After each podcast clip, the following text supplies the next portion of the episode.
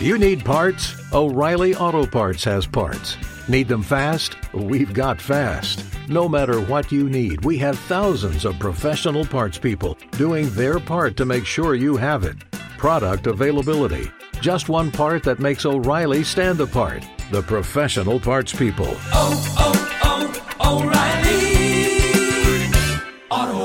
Tampa. Wake up, man. Miguel and Holly.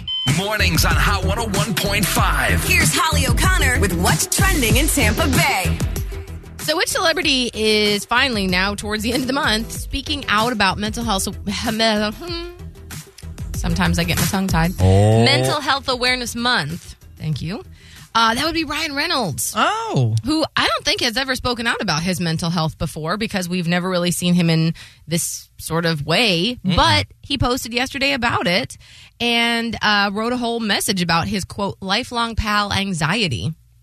He said, I know I'm not alone.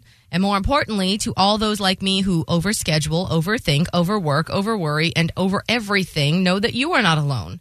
We don't talk enough about mental health and we don't do enough to destigmatize talking about it. But as with this post, better late than never, I hope. Yes. The more people, the more celebrities, the more people with a platform of lots of people listening, watching that can talk about mental health, the more normalized it will become. And you know, I just thought about this too. Like, if there are celebrities with various mental disorders out there, for some reason, like, I don't know, Selena Gomez came to mind. Um, and maybe they feel like they don't really want to be like an ambassador for that particular thing. That's fine. Or maybe they feel like people aren't going to get it. People won't. But the people that do need to hear it, Yes. that's who it helps. It goes a lot farther. And you don't have to be, you know, an advocate or an ambassador for mental Right, health. right. It's like if you had to get your appendix out, you know, and you you broke your leg. It's it's a medical thing that you have to work on. And so you would post about it and be like, "Oh my gosh, I had to go to the hospital." It's not like you need to go into detail about, "Well, Right. at my therapy session, Right. here's the transcripts of what we talked about." But just saying, "Hey, I'm going to go work on myself and get better." Yeah. Just like you're going to the gym. It Exactly. would- it would help a lot. So I appreciate that he started that conversation on his page. So keep in mind, we're still in the month, FYI. Um, now, let's talk Kim Kardashian quickly because I mean, I don't like to talk about the Kardashians all the time, but I actually felt like this was a pretty in depth look at something that Kim's doing that's actually really good, which is her trying to get her, uh, you know, law degree. Mm-hmm. And in California, you don't have to go through law school. You can do it by studying on your own and being an apprentice for a firm. And that's what she's doing.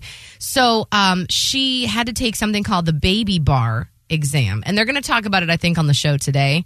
Um, but she failed. Oh. Oh. She failed the baby bar. Uh, and so on the episode tonight, she talks about how she felt like a huge failure. She's like, I'm a failure. To not pass gets your spirits down. It makes you want to give up. Obviously, some of the members of the family are going to, you know, rally around her and, you know, encourage Hoorah. her to keep going. Yeah. But I thought it was that, speaking of being open and honest and, you know, say what you will about their show. We certainly have.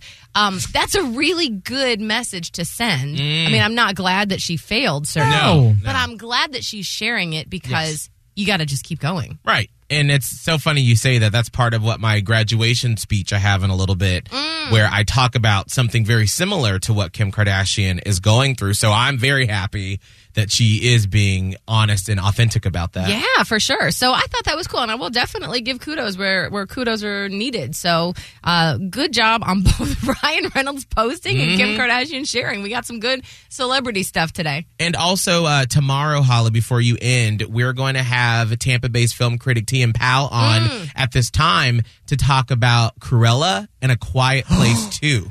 I'm so pumped. So ah! is he going to get the entire Hot and Trending platform? Yes, because so- I was going to say he should. Oh yeah, because we need to talk I want about to talk about those two. are these movies worth actually going to the movies to see them? They better be. Yes, We're and if gonna you find haven't out. been to the movies, man, that's a whole experience. I Yeah. was not prepared. And I'm so excited to talk to him. So tomorrow we'll talk to T.M. Powell, Tampa-based film critic. Perfect. That's what's hot and